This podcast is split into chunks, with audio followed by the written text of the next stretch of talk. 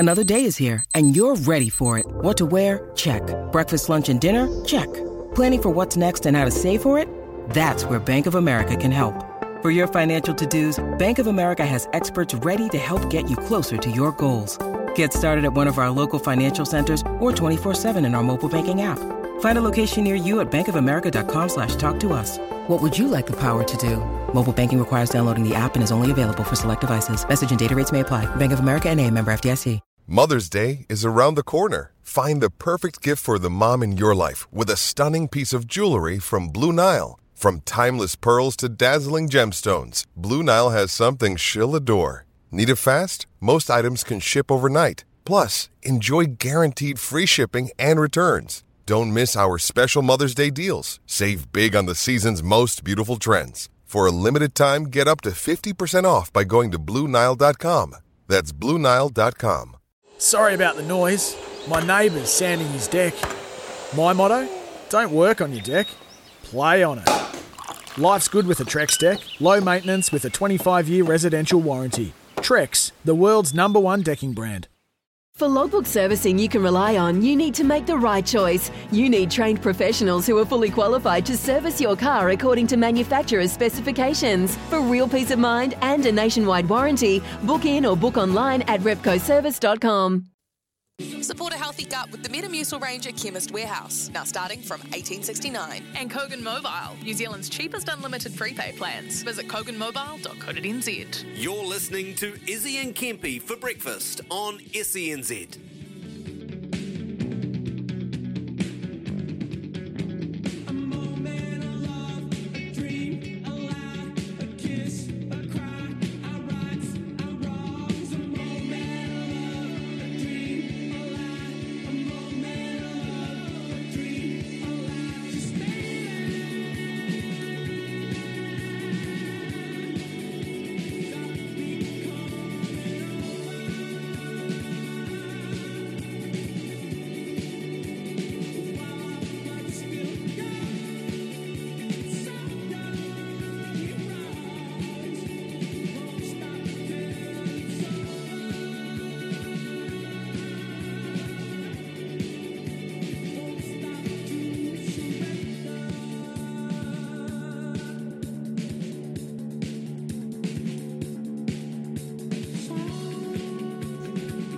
S E N Z, four minutes past six o'clock this morning.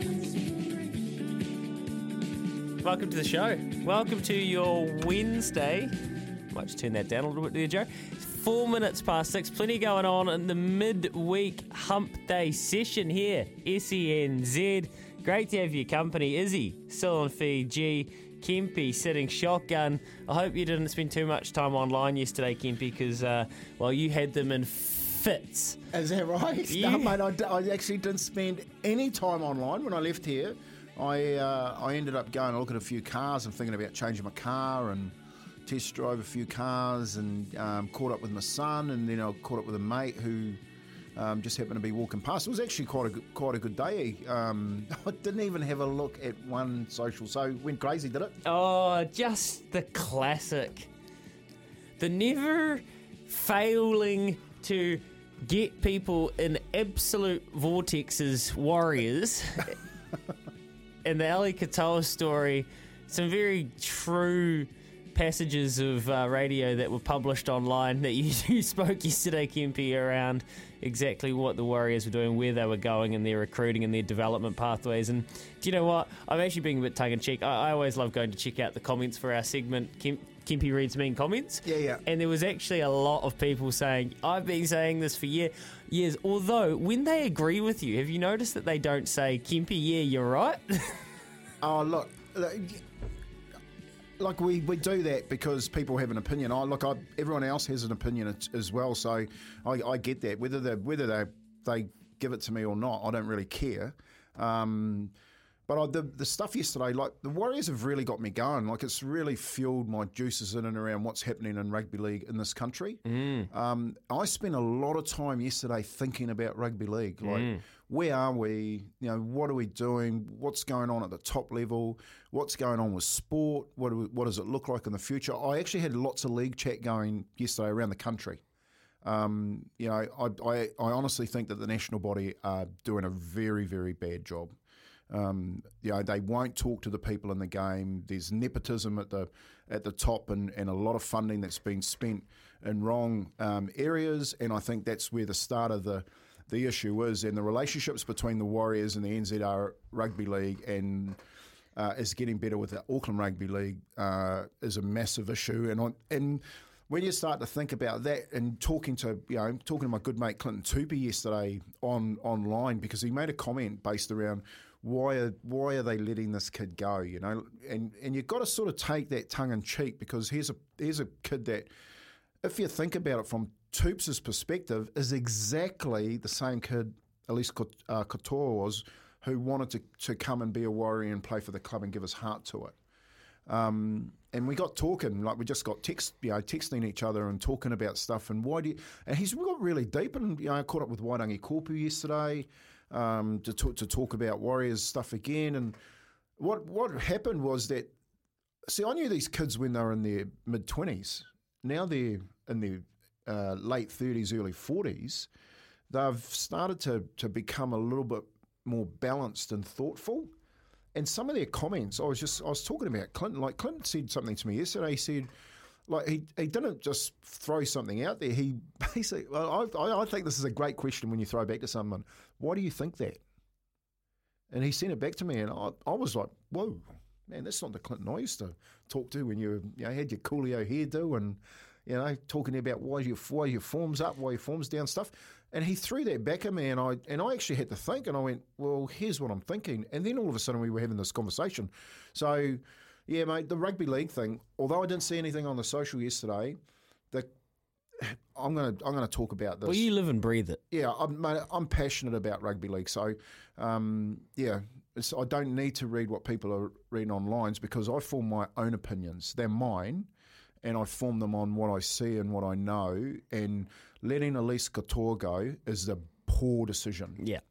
And um, Clinton Toopi, you speak about him. He's look his his comment that he posted on the Warriors page, not hiding from anyone. Was it? I'd see. I didn't know that. Oh yeah, from his personal Facebook page.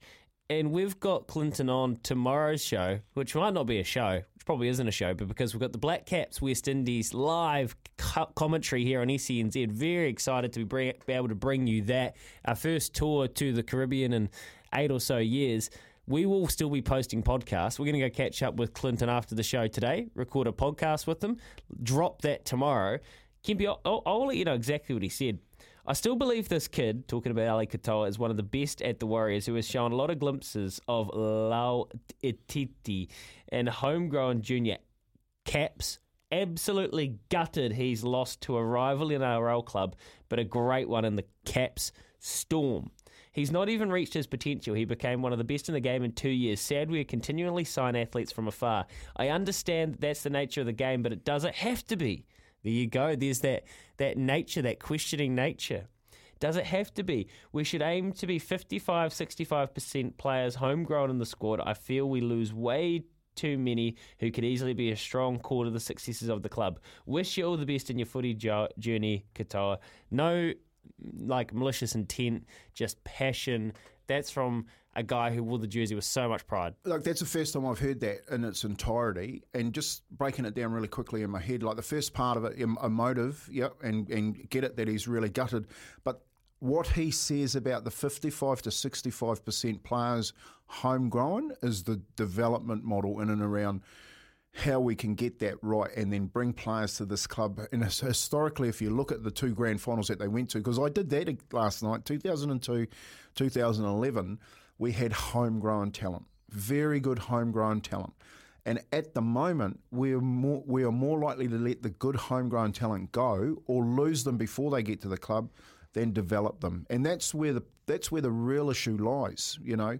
And when you're looking at the, you know, the the the happenings at Warriors headquarters, which is weekly. The reason why we talk about it is because there's something that com- comes in weekly. Mm-hmm. It's not something that we're digging up and, and regurgitating. We're having a story break weekly. Mm-hmm. Um, it's all, for me, headed in this this decision-making that is trying to buy a competition.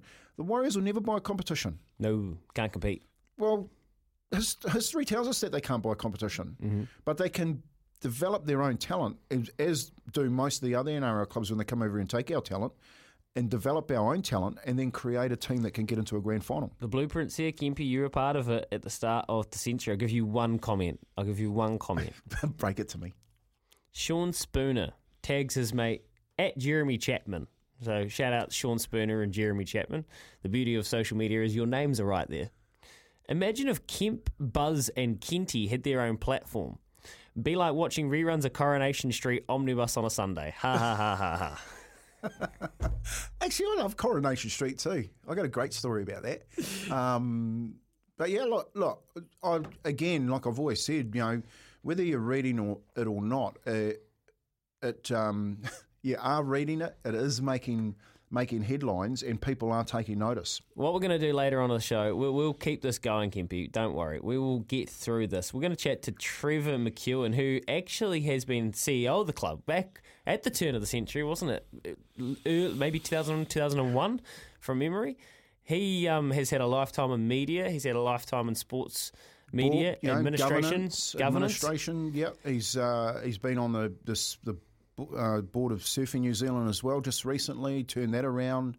Um, good bloke, Trevor. Obviously works in the media too, so he understands what's going on. I'm actually looking forward to it because one of the questions I want to ask him is about media mm-hmm. and how the All Black um, media train is handling this current situation, because he's been through it all. You know, Trevor's, each side. Trevor, Trevor's a good surfer, mate. You know, full bloke. He's on the other side of one hundred fifty, um, still pumping it out there in the waves, but he's actually been through it all. So it'd be really good to get someone that sees it and knows it, because he actually knows it, and, and what his actual thoughts are on. What do you think about the media, mate, currently? How's it being handled? Yeah, completely agree. So we're going to do that after eight o'clock. Then after Trevor, we're going to get you to come through on the Kennards Hire phone line, oh eight hundred, one five oh, eight one one.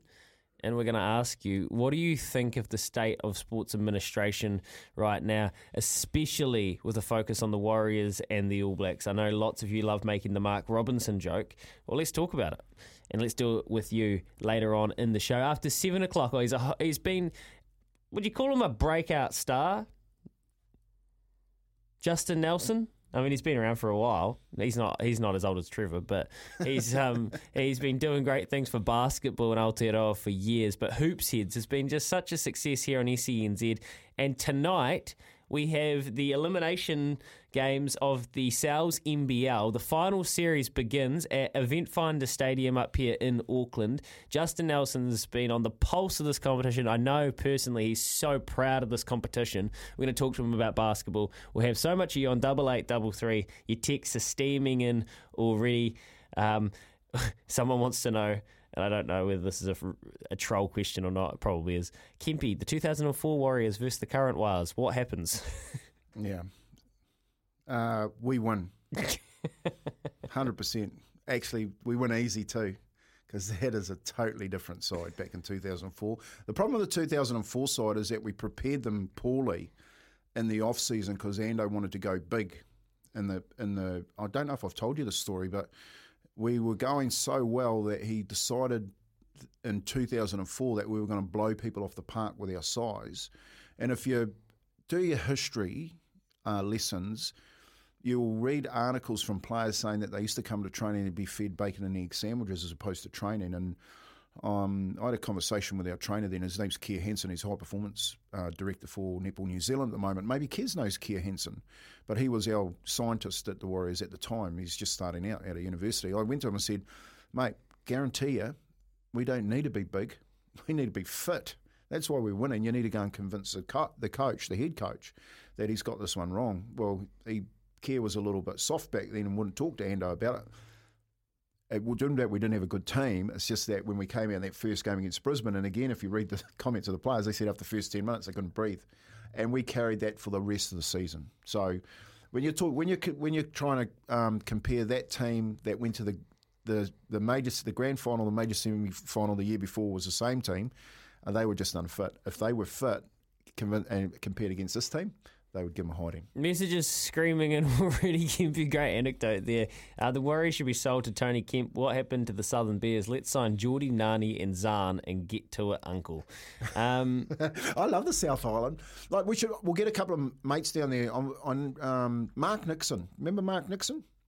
Mark Nixon works as a security guard, um, a customs officer in at the airport at Uh, Christchurch Airport, really? And you'll you'll see him. You'll see him when you go down there because you go down there quite a bit. And, and Nico, if you're listening, make sure you pull Louis up. You'll you know check out the Don't miss me. check massive, out the, massive. the S E N Z breakfast team, and you'll see Louis. But he's a Kiwi, mate. He's an ex-Kiwi. He was my understudy, and he hates that. He hates that. And he was my understudy in the Kiwi team. But he's he, we were in the Kiwi juniors together, the Kiwi team together, and a great bloke to talk to about footy. We'll get him on, and we'll talk to him about that stuff as well. That sounds great. We'll talk plenty of rugby union throughout today as well. Someone's come through here. Morning. South Africa winning by thirteen plus was great for the fifty dollars bonus bet I won on Friday. three dollars thirty, so thanks for that. But definitely time that the team of five million all know the coach is going. Just how big the payout is from N Z R makes me question. Yeah, not sure who that is sending that text, but I do wonder as well. And Richie says, well, this is left, this is from yesterday, actually. A little bit off topic, but not really. Geez, I'm glad we've had the Commonwealth Games over the last week and a half. We've had athletes and results to celebrate. Imagine if there had been no Commonwealth Games. As the last caller said yesterday, this is, talkback would have been all about horror shows, the All Blacks and the Warriors. Yep, the Commonwealth Games were fantastic to celebrate. They, calls that, they call that running a screen. Richie? yeah, I don't... Yeah, I don't know how deep the conspiracy runs that we had the best ever Commonwealth Games just so we weren't talking about the All Blacks. Oh, well, Jacinda Ardern come out and said it yesterday. Heaping praise on high performance New Zealand sport who are under a bit of pressure at the moment. Yeah, they are. Administrators everywhere. They're under a lot of pressure. Um, here's a text come through from Nick in Hawke's Bay. And yep, Nick, oh, I'm glad you've sent this message. Morena, R I P, Taiki Yanagida, much love to the whānau. Mm. Yeah, much love to the racing whānau. Um, confirmation last night that, or yesterday, that uh, Taiki's passing, and it's going to affect a lot of people. We'd been um, on life support in Waikato Hospital there f- since last Wednesday, that terrible fall at Cambridge. We'd spoken about it on this show a few times, and we knew it wasn't great. Uh, he fought so, so bravely. But, yeah, I mean, it's just a real brutal one, and uh, all he can do is just say a massive, send so much aroha to his family, the racing industry family, the jockeys, Wexford Stables, Lance and Scotty, and um, everyone that was friends with him here in New Zealand. Sam Collett posted a, a, a Sam Collett, who's actually now part of the S E N family, funnily enough, posted a Instagram story yesterday where she, well, an Instagram post, and she shared a screenshot of Taiki messaging her when she was mm. packing up to move to Brisbane. And he just said, oh, you know, you're going to be fine. You're such a lovely person. Good luck for your future, Sam. There's not many of you, not many people like you here. And it just kind of, for me, it hit home the sentiments of how nice of a guy and how good of a person Taiki Yanagida was, and anyone that knew him was lucky enough to do so. Uh, so thinking of you all today, appreciate your message there, Nick. And Kempi, I know you, um, you'll probably echo that of Nick. Ai, yeah, uh, moi mai rā roa, uh, e Taiki, you know, like, um, it's never a nice time when, when we lose our our our athletes, our, our people. And Taiki's definitely one of our people here in New Zealand, especially if you're in the racing game. The racing game would be mourning today um, and reflecting on another another um, good person that leaves us. But, um, you know, it's it is, it's really hard to find words in, in these situations um, other than just, you know, sharing our condolences, our sincere condolences to his mum and sister that have travelled over from uh, overseas to, to be with their, their loved one, uh, and just know that everyone who is associated with Taiki um, sends all of their aroha uh, um, e te atanei. Yeah, well said, Kempi. All right, let's do our can't wait question of the day after this. twenty-one minutes past six here at the Chemist Warehouse. Great savings every day. Izzy in Fiji. It's Louie and Kempi getting you through till nine o'clock on S E N Z. This is Izzy and Kempi for breakfast on S E N Z. Can't wait question of the day. Oh! twenty-six minutes past six o'clock this morning. Welcome into Izzy and Kempy for breakfast. Right, can't wait question of the day. oh eight hundred, one five oh, eight one one. Come through on the Kennard Tire phone line. You're going to want to play with this one. I know it. Absolutely know it. Because you were passionate about it. So were you, Kempy. Is a twenty-five thousand dollars and one game ban an acceptable punishment for a verbal lashing of a player? And when we say a verbal lashing, I mean it was an absolute lashing. You know, where Salmon kicked Tommy, he don't on. And I've had history with that kid. I know that kid very well. He's, he was a weak-gutted dog as a kid, and he hasn't changed now. He's a weak-gutted dog person now. It always sounds bad, especially when he says when he was a kid. Ricky Stewart lining Salmon up. A twenty-five thousand dollars ban, uh, sorry, twenty-five thousand dollars fine on a one-game ban. It just goes on his rap sheet. Is it acceptable, Kempy? No, not at all. You know, like I'm trying to, I'm trying to put a measure on this as, and I guess the closest measure, I, I've got a son, and if I had someone say that to me, we wouldn't be talking about it. You know what I mean? It's nowhere in the world you disrespect my son like that. And I think you've got to take that into context. The the twenty-five grand in the one game, mate. You might as well just say, get on with it. Seriously. It was... It, it's tokenism. Um, but, but but when I saw that, when I saw that, I then thought, well, what's Canberra going to do?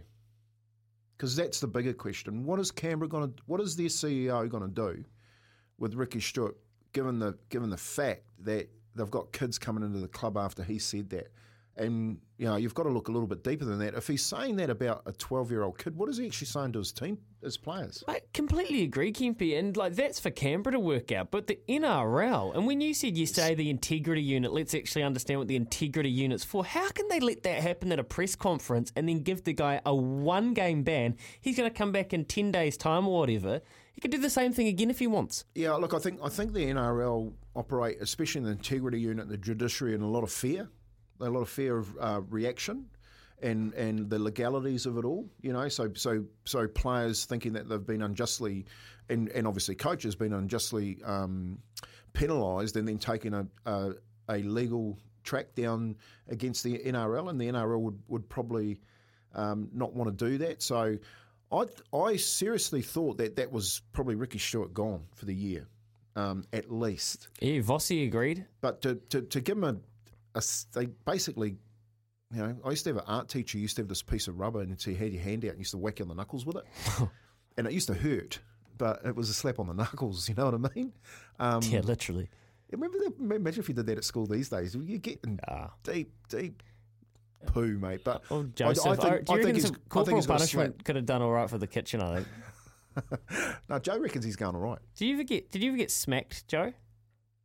Um, on the North Shore? Interesting question. Uh, yeah, yeah. Oh, yeah, well, it's just surprising, right? I thought you might have been like um, one of those kids that just kind of had a gravy train. It only happened once, and it scarred me for life, and so my mum never shouted at me ever again or did anything to me. That's why you're so nervous. That makes it, it's all just starting to unravel here on S E N Z at half past six this morning. Um, double eight double three oh eight hundred one five oh eight eleven.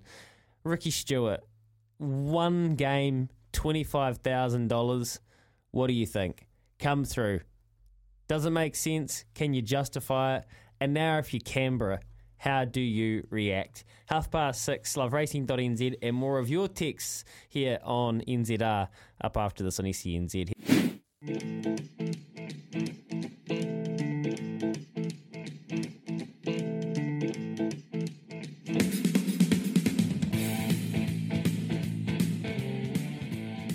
S E N Z, we are twenty-six and a half away from six, uh, seven this morning. Great to have your company through until nine, where we hand the car keys over to Ian Smith, the doyen. Um, text coming through. Mark's queried, what about the fact that he actually, what he, the Salmon actually did to Ricky's kid as a twelve-year-old? Well, Mark, in my opinion, it's actually irrelevant. And that's not defending Salmon at that time. It's not defending. Defending Ricky, uh, it's not defending Salmon at the time for anything he did, but I can't see in a world why how it would be appropriate to speak like that in an N R L press conference about someone all those years later. Kempi, I just I don't think it actually. Oh, mattered. Look, I, to- I totally agree with you, Louis. I think you can't take the the context is, you know, Ricky's holding a, a grudge. He's got a chip on his shoulder. He's got a platform. He's in a, a profiled position, and he's decided to bring something up that happened ten, ten years ago. twelve, I don't know how long, how old Salmon is, but yeah, you know, twelve years ago. Yeah. Twelve years ago. So, you know, that that issue should have been dealt with twelve years ago, and and we should be moving on. We shouldn't be using something that's, you know, he's not a he's not a twelve year old Salmon. Um, and Ricky's still got this chip on his shoulder. He shouldn't be using that platform to express that um, that grudge in in the, in the public arena. Yep, no, I. And that's exactly my point, Kempi. And Charlie, you're you're inquiring what the backstory is there for, to the debacle in the first place as well. Again, like I don't necessarily even know if it, it matters overly. It's it's just what he did. Ricky was wrong. They've admitted it was wrong. He's admitted it was wrong. It's just another performance in a post match where the Raiders haven't played well. And if I was a Raiders fan, gee, I'd be pissed off. So, like the, the I think you, what I tried to say yesterday in the off the back fence was you have to take everything into consideration. The the fines are in the hundreds of thousands, um, and he has been known to be really volatile in and around that situation, especially post match um, conversations. If you re- if you read what the the kid Salmon actually wanted to reply in the Penrith in the Penrith press conference to the comment that was made, and he. It was really good media by their by their uh, media managers to say no, no reply. You know, you're best to stay away from this. And then there was another article that came out and said, well, he was looking at defamation. You know what I mean? So the, the, we're not talking about the N R L really panicking around stuff. Like, I don't know if this issue has been swept under the carpet because you don't know what the Salmon family are going to do. No, they could... might not accept the twenty-five thousand dollars fine and a one and a one match ban. They might say, well, I'm sorry, but you haven't looked after our integrity. There is no integrity in your decision-making. Watch this space. I, I think that's a really good point, Kempi. Um, Simon on double eight double three. N Z R can afford the payout of Foster's sacking after backing the box thirteen plus last week. Cheers, Simon. Very pithy, Simon. Obviously, they would not have. Um, but I can, t- I can sense that there's a lot of building pressure here about... the frustrate the All Blacks and kind of starting to get these sorts of pithy comments and um, yeah, the, it's bubbling away, that's for sure. Daz in Newcastle and Aussies. He, this is an interesting one. If Robertson gets the gig, this is back to the rugby this weekend. Is he allowed able to rename a new squad for the remainder of the rugby championship, or does he have to stick with Foster's squad? Thanks, Daz. My educated guess would be he cannot, and I'm pretty certain about that because you pick your squad, you pick your squad. It doesn't matter who your coach is. They're not gonna. The governing body of or S E N Z isn't going to give the All Blacks a mulligan here, are they? So that is kind of in itself a really interesting question about Kempi, where they and you don't think that they're going to make a change before the World Cup. You said that a couple of days ago. But if they were to make a decision here and Foster goes and Robertson or Schmidt comes in, would there be a bit of a period where Foster is the coach for the rest of the rugby championship, but we know he's not the coach? Because I don't know if you can make a change mid-tournament. Well, that depends on, on who's going to take the position. You know, if Schmidt is number one, um, whether Razor, you know, is number one, that, that's... We're, that's pure speculation. Uh, you know, it's like a. I, I think you've got to realise is that it's it's not like like for like. Like Razor coming in and saying, right, I'm just picking up the, the, the mantle here as coach, and I'm going to change everything, and we're going to start winning tomorrow. That ain't going to happen. That's you know, and that's the, the point of him when he's deciding on on taking the role, whether or not it's the right time for him to step into those um, those shoes and give himself the best chance of being a success at that role. And if you're talking about Smith, who's already in there, whether they move sideways like they have done with, with Ryan and, and bringing him in to, to coach the forwards, move Couple out, move someone in sideways, you know, move move Fozzie out, move Smith in sideways, it still doesn't really um, bode well for the for the World Cup. I think people need to take a long a longer term view at this. Do we have the team? Like when you're watching the side, do we have the team that can go to the World Cup and win a World Cup? That's the question. And when you're talking team, you're not talking just players, you're talking coaching staff, you know, decision makers. I think that's the I think that's the bigger big issue. I'll just continually keep keep going back to it. He played his card, Henson. He ba- if you go back and listen to that interview, he's played his card. He's basically told you what needs to change. He couldn't he couldn't sit there anymore and just listen to all the noise. He had to make the comment, and if you listen um, in between the comments, he is basically saying it isn't just Fozzie.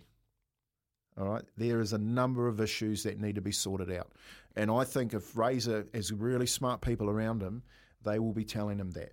Yeah, and we spoke about that yesterday, Kempi. If you want to go into detail to, to exactly around that discussion, um, you can go to Izzy and Kempi for Breakfast, our podcast channels, and catch out everything we did on the All Blacks yesterday. After eight o'clock today, we'll talk to Trevor McKewen a little bit about administration and where to here for both the Warriors and the All Blacks. All right, double eight, double three, Riccarton today, each way all day, dollars the team from Didham Boys at the stables. Are we just back in the Didham Boys all day? Is that what you're telling us, Didham Boys at the stables, or do you have one in particular? Love Racing dot N Z is your home for everything thoroughbred racing. Um, today it will be a sombre day down there at Riccarton. I, the jockeys will have armbands on, no doubt, for Taiki Yanagida. It will be a day where he'll be in the forefront of everybody's mind, punters, jockeys, trainers, starters. Tim Mills and his team at Riccarton Jockey Club, no doubt, will be very conscious of that. But it is the, and I guess this is the thing about racing, Kempi, you're from, well, you know, you're, you're connected to the grassroots. Racing just doesn't stop. It is, they're a resilient industry, and they will go on and they will go on and go on. The Grand National Hurdle today on the turf down there at Riccarton Park, and Happy Star has taken cash after yesterday with Smithy. I said he would be the pick of Kevin Myers' runners. four eighty into three twenty. The rest of the races outside of the jumps are on the synthetic. So this is quite an interesting one where this um, synthetic track really has become well, so much of a use that they can now keep the track and split it in two. So they're going to run the jumps races on the turf and the synthetic and all the flat races on the synthetic. Uh, and outside of the hurdle, I'm quite curious to see Savvy Man go around from barrier one in race number six. Top weight over the mile, but for Michael McNabb, I think Savvy Savvy Man is quite a progressive um, horse. They've been very patient with him, the Pittmans. Barrier one, Savvy Man, four dollars. There's money coming for other horses in the race, so it's nice and even spread in that race. Uh, race number six, number one, Savvy Man, I'd be looking at Happy Star in the jumping race. But I think it's fair to say everybody today at the track and around New Zealand and for the next wee while will be thinking of Taiki and his family. Love Racing dot N Z, your mm. home for thoroughbred just a little, racing. Just a little story on that, um, and you're dead right, because they do, they're very resilient in that game. My, my dad passed away when I was twenty-one. I was in Newcastle. We were just about to go and play a game. I was hopping in the car to head to the bus and got a phone call um, from my mum saying that my dad had passed away, and I was just so distraught. You know, I came home, and my I just really loved my mum, you know, and I was just thinking, I was just made, it was my first year in first grade, and I just made first grade, and I was thinking, who's going to look after my mum? And I'd been up with my dad for three days. We'd come home, you know, he's lying in state in her house and sitting there going, man, I've got to give legal way. I've got to look after my mum. You know what I mean? And um, I hadn't slept for three days and I I didn't I didn't have much facial hair, but had a little bit of facial hair and I was looking a bit rough, and I went downtown and I was, um, by that stage I hadn't seen Alan. And I bumped into Alan downtown and he looked at me and he said, mate, you need some sleep, like that. And I was like, yeah, man, just can't stop thinking, you know, um, thinking about probably throwing it all in. And he went, mate, come on, got to get up again tomorrow, life goes on, you've got to go and deal with your dad, and then you've got to get back to Newcastle.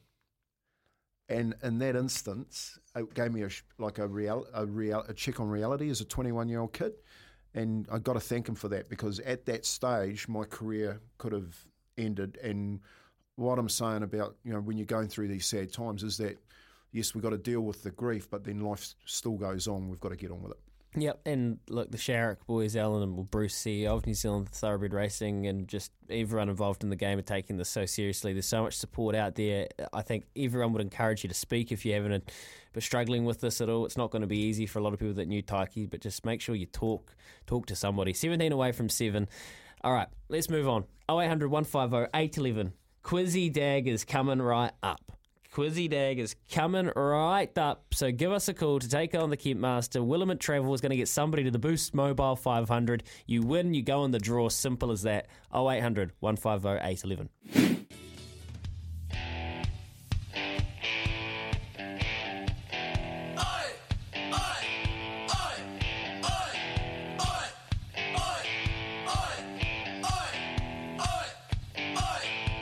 You hear me asking all these questions on your radio, giving you the chance to head to the Gold Coast. Five questions for the win. Supercars on the line. oh eight hundred, one five oh, eight one one, you're mine. It's Quizzy Dag, give it a go. It's Quizzy Dag, now don't you choke. It's Quizzy Dag, who knows the most. It's Quizzy Dag, we're going to the Go-Go. Never gets old, old Akadaka. And old mate Fiji and Izzy Dagger singing it out there. We're off to the mo- Mobile five hundred on the Gold Coast. Uh, only three weeks to go, Louis, I think it is, before we draw that uh, that name out of the hat to join us uh, for that trip. I'm oh, hoping, hoping that Hutchie's... Join us. Hope that Hutchie's listening. Hey, Hutchie, join us. Get the us right. Anyway, we're going to go to the lines here. We've got the first caller. Let's go to Tony in Auckland. Morena, Tony. Morning, Uncle. Morning. It's actually funny saying the same name, Tony, but yep, okay. Got to do it. Morena, bro. Morena. Hey, we're going to go. First question, which N B A team is Sean Marks the general manager of? Oh. Um, Sean Marks. He's been, he's been given... Oh, it's um, Nick. Good man. Good man. Got that right. You'd get this one. How much money did Ricky Stewart get fined for his week? Gutted dog comments. Not enough, twenty-five grand. That's, uh, I love it. Which E P L team does Cristiano Ronaldo play for? He's played for a few. It's N B L. E P L, English Premier League. Oh, yeah. Ronaldo, oh, I wouldn't have a clue. Um, have a guess. Oh, Five. Oh, no, they got them. Oh. Lucky tone. Call again, mate. Call a pawpaw. We're going to go to David in Palmerston North. Morning, David. Oh, morning, Uncle. Good morning, Louis. Morning, morning. That's it. We have Tony first, and we have David. That's my brother's name, actually. Uh, calling up second. Yeah, let's go. Let's go to question number three. Which E P L team does the great man, the fit man, Cristiano Ronaldo play for? Kez's, um, Kez's team. Um, no. Uh, Manchester United. Yeah, Kez, love man, man U. That's his son. Well done, Kez. Yep. Let's go. Question number four. Which city will the All Blacks take on the Springboks this weekend? Oh, God. Um, Ellis Park? That's where the stadium is. Famous city. Oh. But the question is city. City. Yeah. City. Um, oh, God. Take a guess. Um, Take a guess. There's only two in your mind. Pick one out. Yeah, no, uh, Johannesburg. That'll do. I, I knew there was a couple there. I knew there was a couple there, but you got it. All right, last one. This is going to the draw. Name one of the English rugby league teams that I played for. Boo. Oh, God. Jeez, Jimpy. Come on, he mate. He played for pretty much all of them, oh. so let's take a guess. Oh, They're God. all in Yorkshire. I'll give you that. They're all in Yorkshire. Oh, where's Yorkshire? Where's that? oh, that's where Baz oh, is making a name for himself. Oh, no, I'll probably get it wrong anyway, but it's probably, is it Leeds? Oh, boom! That's it. Uh, good week, baby. Good week, oh mate. God. You're in the draw. And David, because you're from Palmy, you dead set love your supercars, don't you? Uh, yes. Yep, sure. There we go. I'll take it. All petrol heads down there. Seven away from seven this way. That's Quizzy Dag. Willem and Travel. Now, David from P. Naughty, Palmerston North, goes in the draw to head to the Boost Mobile Gold Coast five hundred. Kempy's riding shotgun. Izzy's packing himself in the Fijian luggage. And I might just hang on to the back of the Gizz's car. Back with your messages after this to wrap up the hour. Seven away from seven. Coming up to seven a m this morning, remember when Ricky Stewart was Australian coach and he attacked the ref in the hotel oh, after yeah. the Kiwis won the World Cup in two thousand eight? That's from Jamie on the text One machine. One of the best nights of my life, that, Louis. I, I remember it so well. I, I was meant to be over there. I was the high-performance contractor then for the N Z R L. Mm. And um, I, I was doing other stuff, and I was down the line, and they said, you know, we'll fly you over. And I was like, man, I'm not going to make it. So I ended up watching it at home with my daughter. Up and I had a up in my loft out at Coatesville, and I had a, like a big movie screen, you know, and I just put it on there and just a couple of beers and sat there. And I, I don't know if you remember the game, and it just got better and better and better. Mate, me and her st- stayed up dancing until two o'clock in the morning. I remember the game very well. What about this one from Ryan? A little bit of ooh. Have you seen the latest news around Sire Papali'i? Yeah, I have. Wanting to backflip on the Tigers deal, said he signed with Madge. He wants to head back home as he has been away from his girlfriend from two years, allegedly. Oh, my God, that's ruined my off-the-back fence, but I'm going to leave it in there Ryan, because I'd put that in there. You oracle, okay? Don't miss Kempy's off the back fence just before seven thirty this morning. Don't miss Justin Nelson up after we get ourselves a McCafe coffee and hear from Aroha with the news for Kubota. Together we're shaping and building New Zealand. Some hoops with King Chief Hoops Head himself, Justin Nelson, after this. This is Izzy and Kempy for breakfast on S E N Z.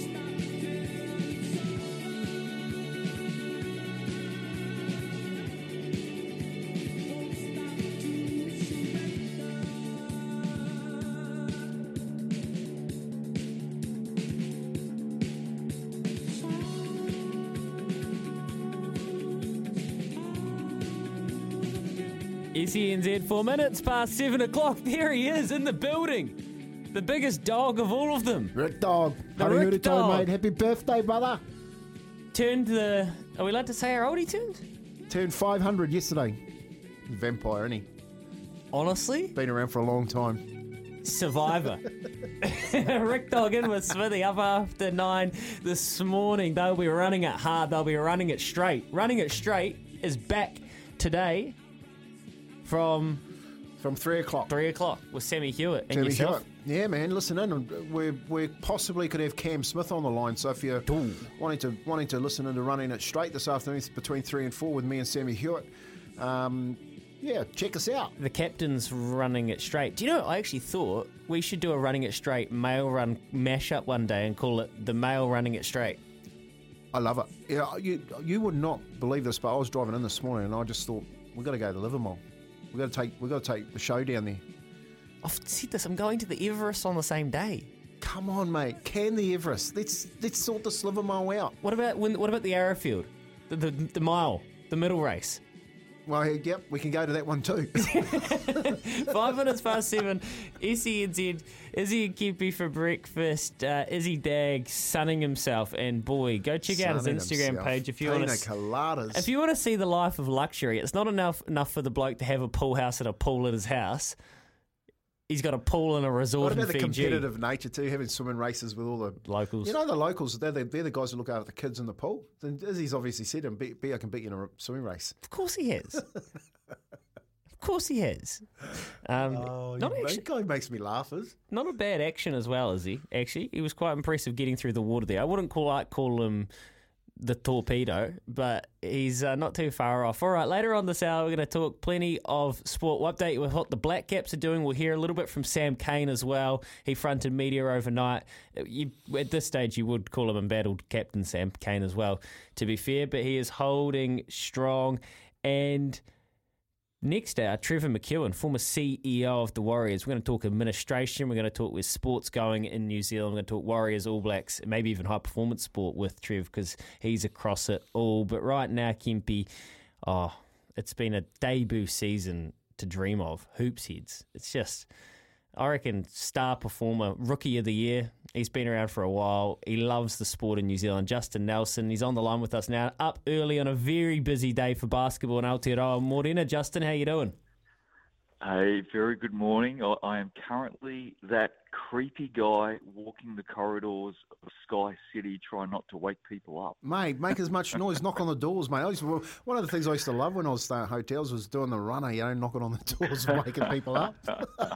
oh, I love it. Hey, I mate, love it. Thanks for joining us this morning. Hey, so just tell us, what's led to the turnaround of the Taranaki Ears, my old team? Oh, look, it's it's a combination of things, and it, it probably goes back three to four years. It, it's been a work in progress, but, you know, the league has this competitive balance system, um, which is another, you know, fancy way of talking about salary caps, but all of that started a few years ago, and uh, it's it's evened the competition out. It really has. It, it's become such a competitive beast between teams who can now financially compete against each other on an even keel, and we're seeing the result of it play out before our very eyes. I mean, who would have thought the Airs and the Giants go into the six starting tonight, rank one and two? It's quite amazing. Yeah, I, I thought the I thought the well, just so that you know, I thought the Airs would finish one or two, and I had a breakfast on it with Izzy. And if Izzy's listening, he'll, he'll be paying for that. Um, but do you think that's what sort of has made the um, competition so competitive? Is introducing the salary cap? Yeah, look, there's no doubt about that. Uh, you know, what has happened is each team has the capability now financially of reaching the capacity of the salary cap, and as a result, uh, the talent spreads. And uh, when the talent spreads, you're going to get a spread of, uh, you know, competition amongst the teams. And, you know, no longer are we seeing the teams that can pay the most literally filling the top spots on the ladder and everyone else making up the numbers. I mean, the Airs last season, I think, went two and thirteen or something like that. Sorry, two and fifteen, you know, finished dead last. And now we see them finish top of the table for the first time in thirty years. So they're on the precipice of the finals. And I love how the finals um, system runs, Justin. But just, I'm curious around the salary cap stuff. That's all well and good, but you still need administrative staff and these franchises or these clubs to be able to then get the list and build the list that will be competitive. So, like, it's quite impressive that the even spread of off-court and front office staff is clear, have clearly all done their jobs as well. Yeah, and look, another key thing that the league did a couple of years ago is, is they literally made it mandatory for every team to have a full-time G M. I mean, so many of these teams for decades had been run literally by uh, volunteers. So even to the extent that the league put money in to some of the teams that needed financial help uh, to get full-time administrators on board. And then, of course, once you get full-time administrators on board and you go out and you get good administrators, the wheel keeps turning and you actually start to become better as a business. So, it, again, it's been a work in progress. There's been some really good funding and, uh, and financial assistance from the league as it has grown commercially. Uh, it's all been about putting money back into the competition. And again, you know, we're seeing the results of it play out before our eyes. Yeah, it's it's great. Like, basketball's definitely leading the way, uh, not just on the court, but off the court as well. Uh, Justin, you know, I tip my hat to you guys.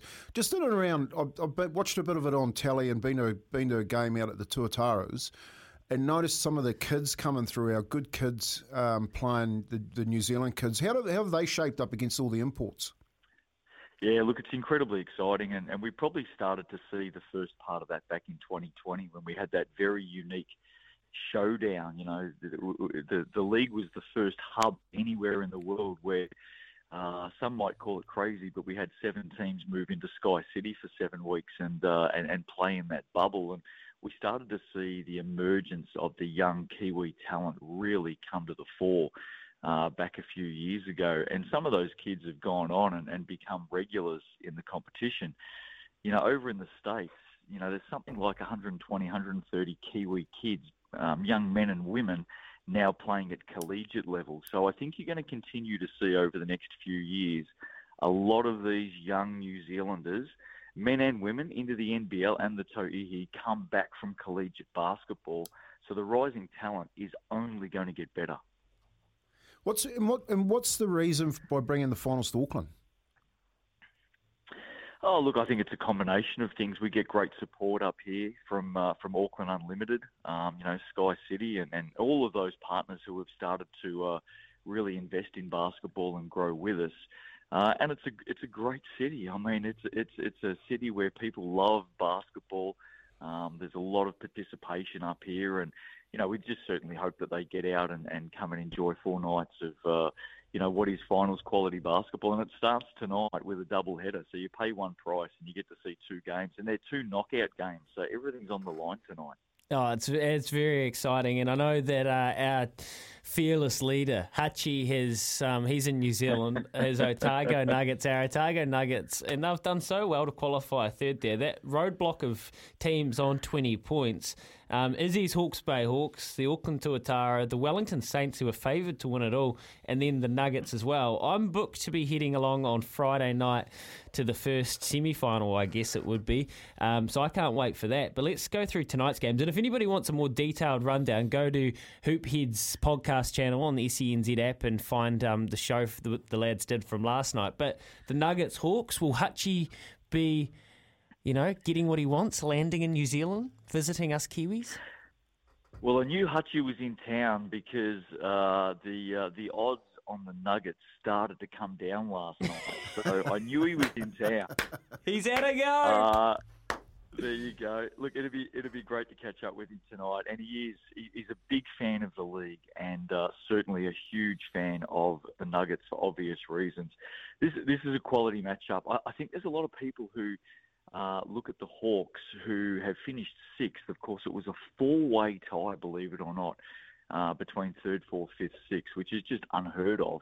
Uh, so they had to be separated by a mini ladder. And I won't even bore you with the details of what a mini, uh, a mini ladder looks like in basketball. But there's a lot of people riding the Hawks. They see the Hawks as a bit of a dark horse.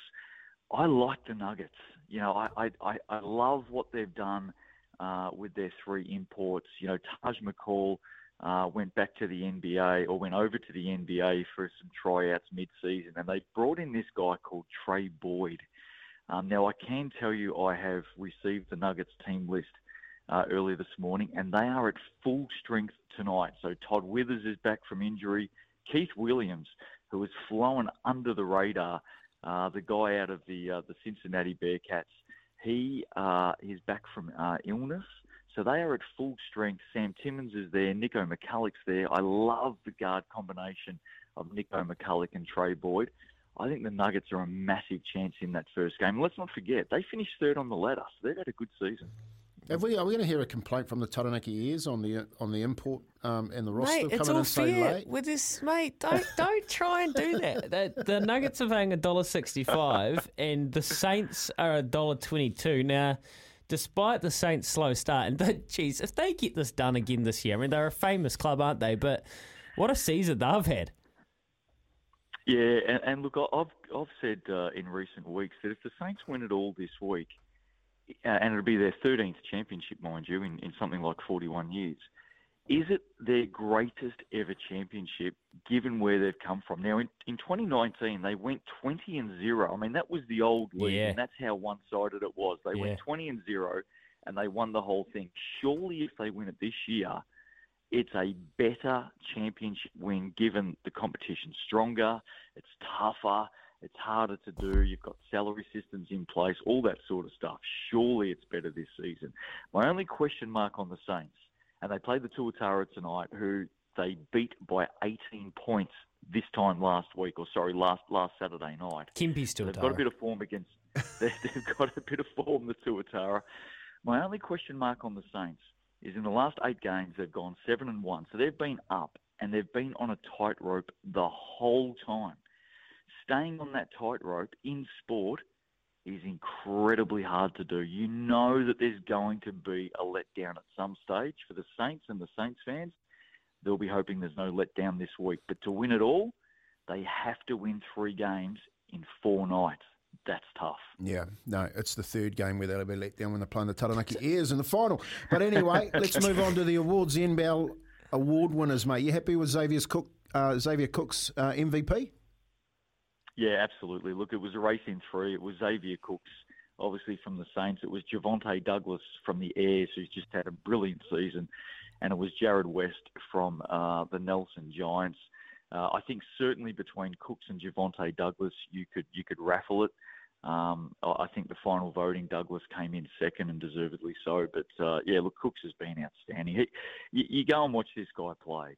He just makes it look so effortless. I know through my commentary this year, doing a lot of Saints games, I keep saying, you just see the look in his eye. He has this look in his eye, and you know at that exact moment, he is literally saying, give me the ball and get out of my way. And it is so much fun to watch.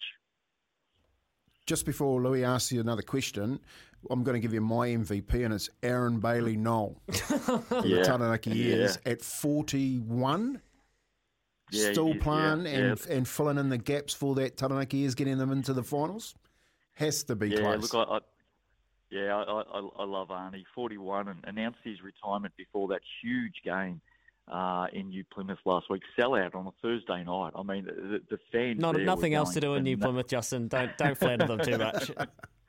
They were going bananas uh, that night, and uh, and Aaron Bailey. Now, look, he'll be hoping that he has another couple of games in him, and I call him the grappler. I think he's the best grappler in the cells. He comes from Taranaki, mate. Of course he does. We invented it.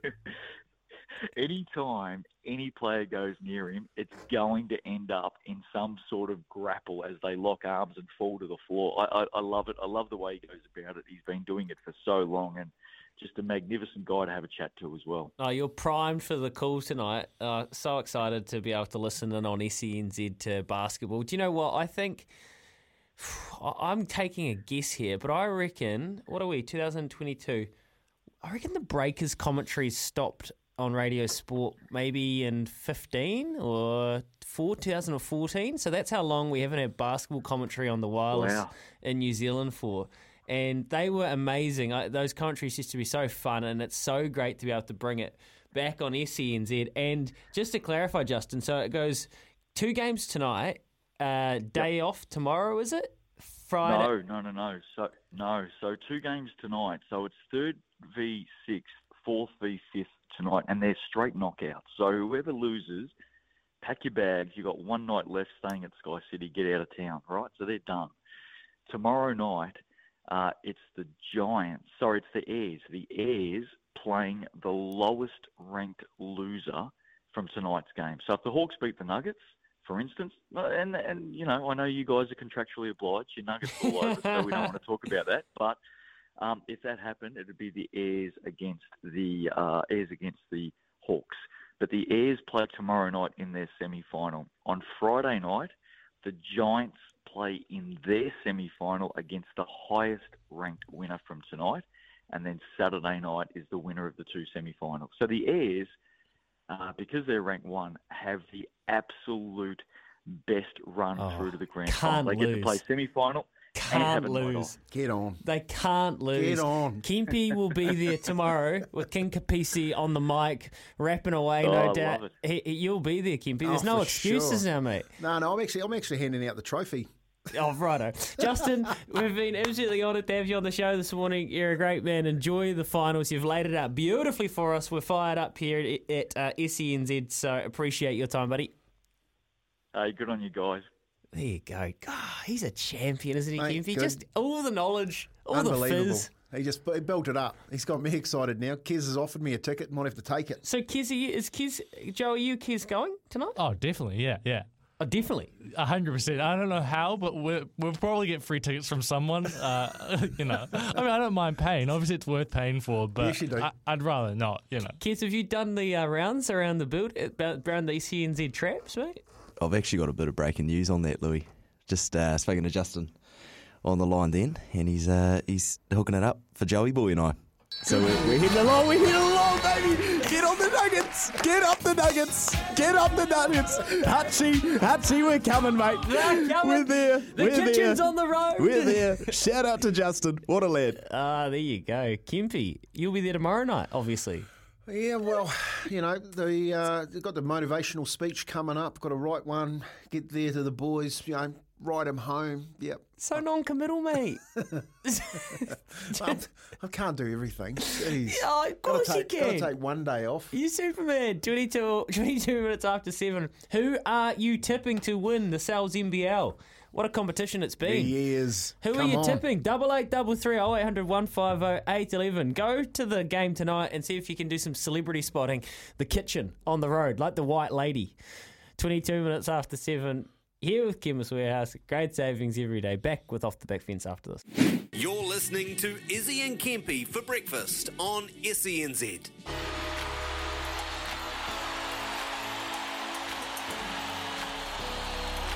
The Back Fence with Tony Kemp.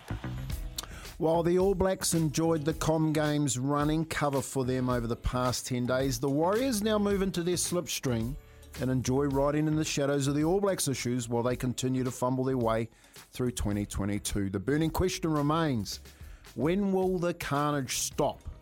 Not only are they losing on the pitch, but losing players, losing coaches and losing fans is something the club seems to do weekly.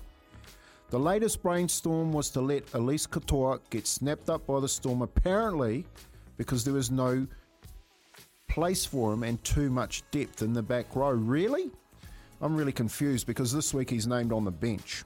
What I'm wondering is what's next? Will Andrew Webster convince S J to stay and win a premiership next year? Will Adam Fanua-Blake ask for a release before the end of the year?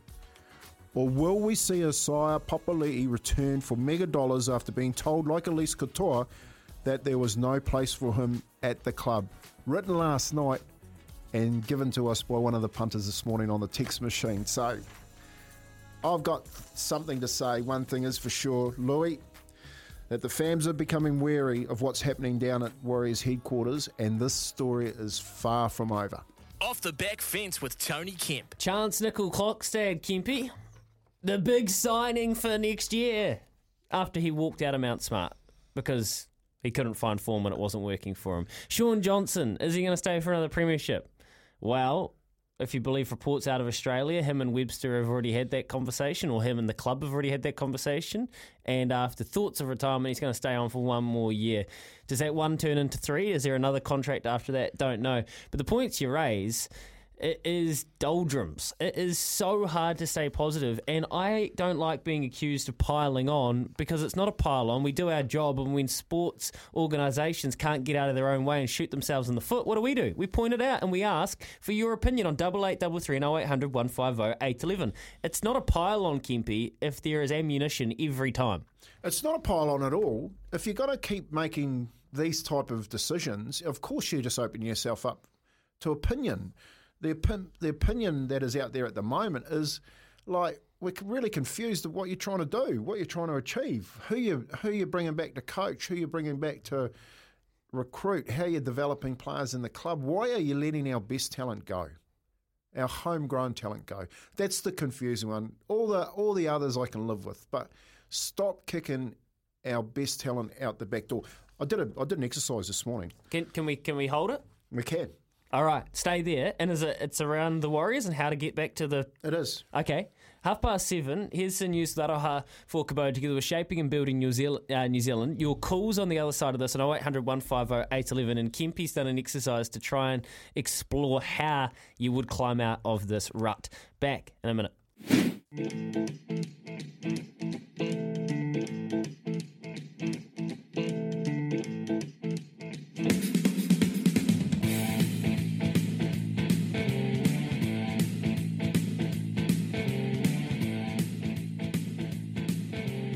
twenty-seven minutes away from eight o'clock. S E N Z Izzy and Kempi for breakfast. Louie and Kempi getting you through the A M today. Hey, here's some sports news. What's going on around the traps? And I tell you what, this is probably some of your biggest sports news today.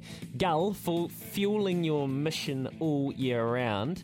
And Serena Williams, well, she's suggested that she's probably ready to wind down her career, but although she's used the term, she will be evolving away from the sport after the U S Open. So she's twenty-three-time Grand Slam singles champion, and we know she wants that record so badly off Margaret Court's twenty-four. Could she tie it at the U S Open? If she ties it, does that mean she'll only play Grand Slams? Well, she kind of only does that at the moment anyway. So that is an interesting one to follow. Our Black Caps, well, tomorrow morning you won't have Izzy and Kempi and Louie because Izzy's in Fiji and the Black Caps are playing the West Indies in the Caribbean. We'll have live commentary of it starting at about half past six in the morning. Tim Southey's back in the squad and he's fired up. The history of the fast bowlers I've had here, it's always nice turning up to the ground. You see in the different ends named, you've got the Courtney Walsh and the Michael Holding uh, ends here at, in, in Jamaica. And um, yeah, just uh, growing up watching the West Indian fast bowlers, it's nice to, to come to this part of the world. Southey's fourth tour of the West Indies, if you want to know how long he's been playing footy for, it's quite incredible how long he's been involved with the club. And speaking of someone who's been involved with the club for a long time. The Black Caps aren't a club, are they? The Warriors are, though. And this was Stacey Jones after the weekend's performance, Kempi. Very, very disappointing. I, I, since I've taken over as in this role, it's probably the most disappointing I've been. You know, from I thought our, our attitude to defence was terrible. You know, we, we didn't want to get physical with them, and if you allow a team like that to dominate early, Um, that's what happens. twenty-five away from our eight, on and off the field. It's a hard watch. It's like a T V series that's just really unravelling in the wrong direction. Sean, you're in Auckland on the Kennards Half phone line. What you got, mate?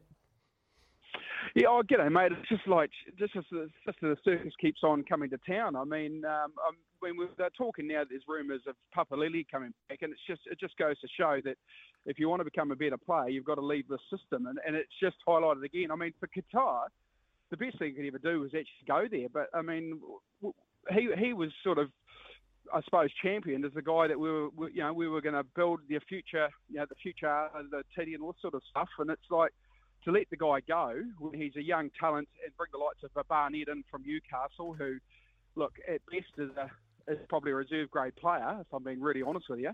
Um, doesn't doesn't offer any, yeah doesn't offer anything um, like Katoa can potentially. I just I just don't.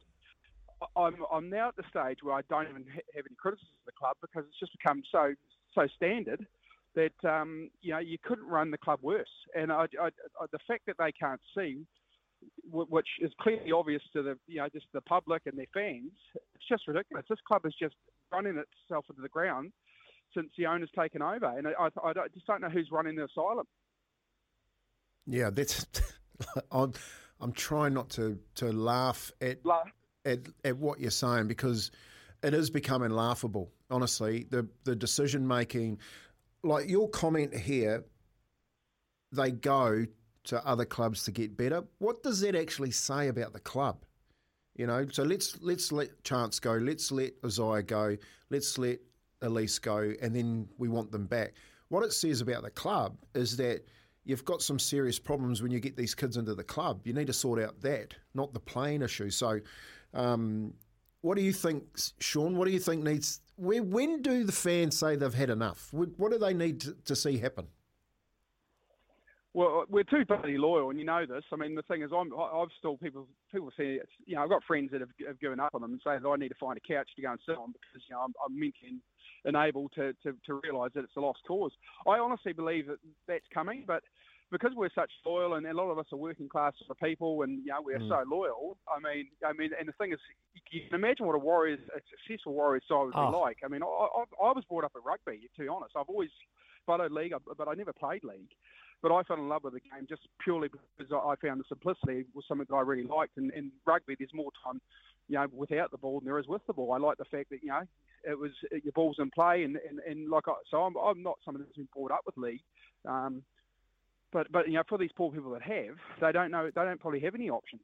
So uh, look, I, I, I don't know, I don't know what they're going to do, because we've been through this road before, but this is by far, and I mean by far, and we've had some pretty low times. This is far the, the worst state this club's ever been in. There's no development. Um, I mean, we've always struggled getting good recruitment here. We've always struggled to identify the guys we need to keep. But, but I mean, to let Katoa go when when they're, they're now saying they can't get Australian talent just doesn't make any sense to me. And then we've pulled the side up with second rowers as it is, and you know, the, I, I, I just don't see there's there's no strategy to any of the recruitment that they do. It's like they pick the best player, it doesn't matter relative position. They don't actually have a have a game plan. I mean, if you talk about anyone that runs any business, you've got you've got to have some some form of direction to, to what, what style of footy or whatever you want to play. And we're, we're just absolutely rudderless. We just, you know, we, we pick it, I mean, next year, I don't know how many second rows we've got coming. Um, we actually don't need another one, but that, that that would be the last guy I'd let go, purely because he's New Zealander, purely because he's young, and purely because, you know, he, he wouldn't be costing a lot on the salary cap. It just doesn't make sense. So they are rudderless. Sean, that's probably the one let's that's... Cut, come... Let's cut that and put that in a podcast, Kez. Put, put it up. That Put is, that up. That, that is, is really, really good. Post it to them in a tape. That is the exasperation of diehard Warriors fans. They're loyal working class people, but this is as bad as the state it's been in. And then, Kempi, you get texts like this one. We have had the best recruitment year in the history for next year, arguably. Four current or ex-international players, plus Metcalf and Barnett. Barnett. Warriors will be fine. If we get Papali'i, even better. Up the waz. Well, you had Papali'i. That's, we're not talking about getting Papali'i. What, we, what we're saying is we had Papali'i. We had Chance Nickel Cogs, uh, Clockstead. And Metcalf, where is he? If he's that good, where is he? Seriously? These, these players that are so good that are coming to the club, where are they? Grant from Christchurch here. Morning, lads. The reason the Warriors lose or get rid of young Kiwi talent is they don't have the skills to develop them. When the Kiwi team played, really highlighted the fact that all of those lads in the team had to leave the shores to develop their game in better systems and structures. The amount or just about complete lack of Warriors in that team does truly show where the Warriors are at the becoming forgotten. Kempi, I didn't know you were operating a burner phone like his. No. That's exactly Grant, right. For, is Grant your middle name? No, that's no, that that text. We've been talking about that, and the Kiwi team, uh, I reckon, is a great measure this year. A great measure. You're right. No Warriors players in there. Dallin was eighteenth man. Um, got to remember he was Kiwi captain, so he's one of Madge's favourite, and probably the only reason why he got that eighteenth man position. Uh, but the Warriors. The, development and bringing players through, there just isn't anybody. And, and the comment about you're telling us we've got to go to Aussie to get players. Well, if you're going to Aussie to get players, don't kick the ones out of New Zealand back to Aussie. You're, you're actually self-prophecising that, that problem. It's a vicious cycle. nineteen away from eight. Kempi's going to give us his strategy on what he'd do up after this. You're listening to Izzy and Kempi for breakfast. oh eight hundred, one five oh, eight one one. Anybody else like Sean, give us a call. This is Izzy and Kempi for breakfast on S E N Z. fourteen minutes away from eight o'clock, Izzy and Kempi for breakfast. Right, now, I want to know what you would do to get the Warriors out of this uncomfortable position. Chris says, I think the Warriors are comfortable finishing outside the top eight. The only way the teams like the Warriors will change if they're in danger of getting relegated to a second division, which doesn't exist. I actually wonder if the Warriors in New Zealand is the second division. Kempi, before the show, you were throwing some theories around. Yeah, look, I, look, I think, you know, they need a reset. You know, apart from a lot of things that need to happen. I think the first thing that they could do is really build on their culture culture here in New Zealand and get the young kids to want to be part of the Warriors. They, you know, they're young Polynesian boys. You know, they've got this branding around a warrior face on their jersey, and and you know, use Ngāti Whātua to to you know, porphyry them back into the country when they go. But I don't think they really understand the significance of that. And I think if they built on that, we would build a really good development model. Um, but first and foremost, they need to do that because they don't understand it. They don't understand the significance. They don't understand what it will bring. But after doing that, then I would I would basically reset the team. And I would look at these positions, one, six, seven, nine and thirteen. And, and I've spent some time yesterday thinking, well, who would I go after? The first person I'd go after would be, uh, there'd be two players. I'd go straight to Penrith and I'd go Fisher-Harris um, James Fisher-Harris, who's a Northland boy, and bring him home, and I'd bring try and bring Dylan Edwards back with him, uh, who would be on less money. He, he's in that fullback position where they're paid the most, but he's probably the best fullback running around on the least money, and I would try and convince him to come back. I would then go to Brandon Smith, and I'd tell him that we're building a team around him and try and get him out of his, his Sydney City deal. This, um, by the way, is all for twenty twenty-four. twenty-four, um, twenty-three being a season that you, you'd have to go through. Um, and I would say to Brandon, like, captain, we're building a team around you. We're looking at bringing Fisher-Harris, Dylan Edwards here in, in, in these positions, but we also, to fix up your spine, I'm going to go and try and get Nico Hines and Jack Whiten in six and seven. Now, they're not the flashiest players in the competition, but they know how to win. They're competitors. And when you're signing, if you look at the players historically that have filled those positions, when you go, I would I would then release Fanua Blake, I would then release Sean Johnson, um, I would probably let uh, Tohu go if he wanted to, and then I'd look at filling the rest of those spots with local talent. And I'd bring, see, one of the one of the things that people don't understand here in the country is that middle players are, are bucket, there's bucket loads of them in this country. All right, and and every other N R L comes here and picks those up. So I would build this development model to fill the spots in and around those players. Yeah, but Kempi, everyone, and like I appreciate you, yeah, I appreciate the amount of thought you've put into this, and I think nobody's going to argue with you about the talent you've identified. But what people will say is, how on earth would you ever convince James Fisher-Harris, Brandon Smith to come home to this rabble? While while Cameron George is the C E O and the club has this track record, and Mark Robinson's the owner. And this is going back to that conversation. The only thing that we, the only way to get out is if the club changes ownership hands, because why would those players ever come back here? Yeah, and you're probably right. And you're probably right, you know, but in twenty twenty-four, you probably will have a new owner. Right.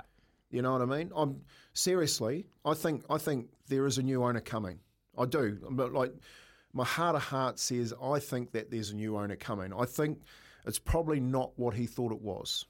And what I'm seeing play out in the in the in the sector, especially in the Warriors, um, in this decision making, is I can get I can tell you they got no idea what they're doing. Seriously, they, they can phone me, Cameron. You can phone me, but the decision making around this is honestly, it's it's flabber it's flabbergasted. I'm flabbergasted by some of the decisions you make. Why did you let that kid go in the first place? But if you're looking at it. Well, I think you know why they let him go, Kempi. They don't think he's good enough. Look, there's a texter here saying, well, uh, you, I think, Kempi, you should think, rethink what you're saying because we're getting Sire Papali'i. You're not listening to the point. The point is you had him. You've got to stop releasing them. Got, it's like a, it's like you're going marlin fishing. You got the biggest marlin on your line, and you can, you finally got him and you tag him and release him. Right. Look, I, I hear you loud and clear. I just don't know...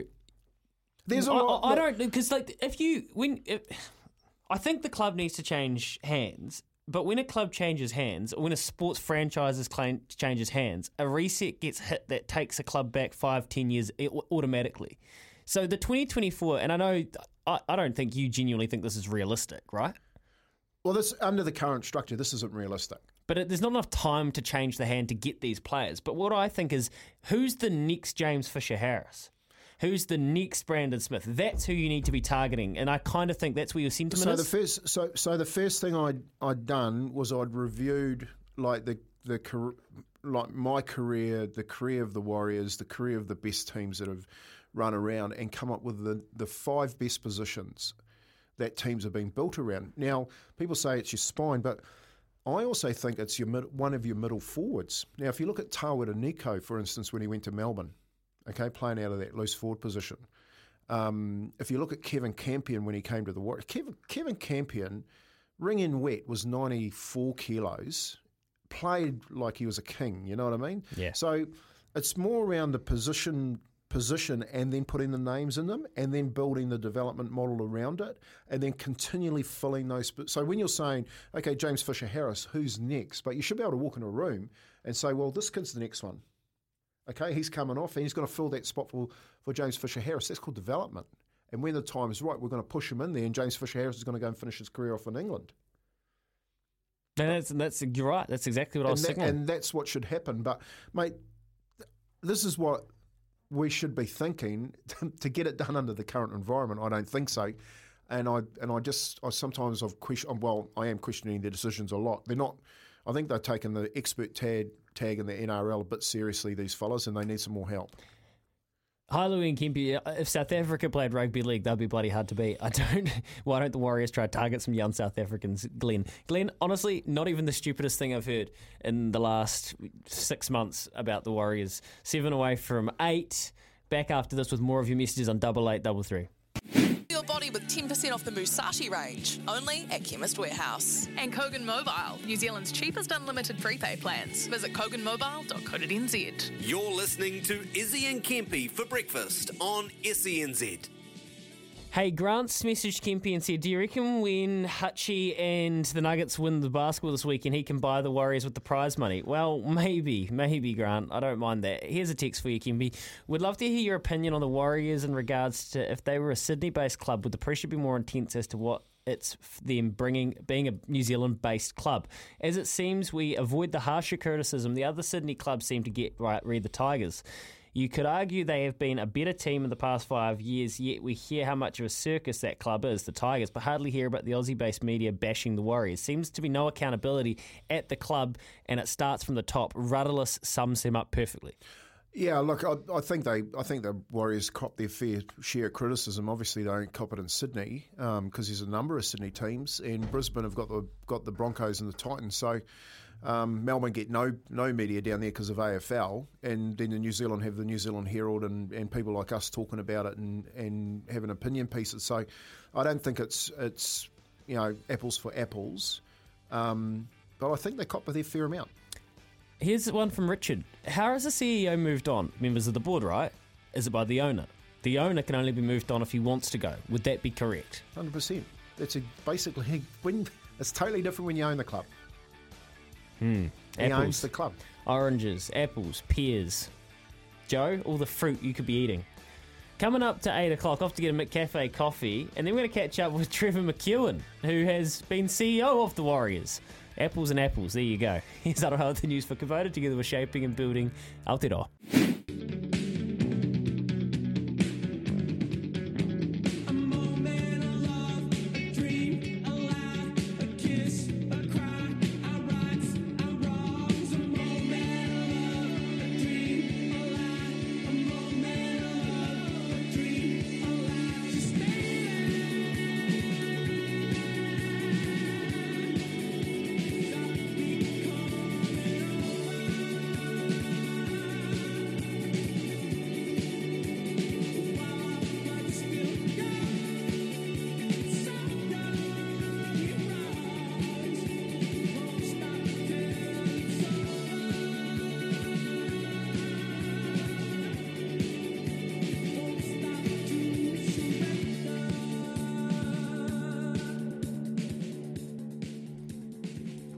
S E N Z's four minutes past eight a.m. on your winter Wednesday, tenth of August. Gee whiz, spring is in the air.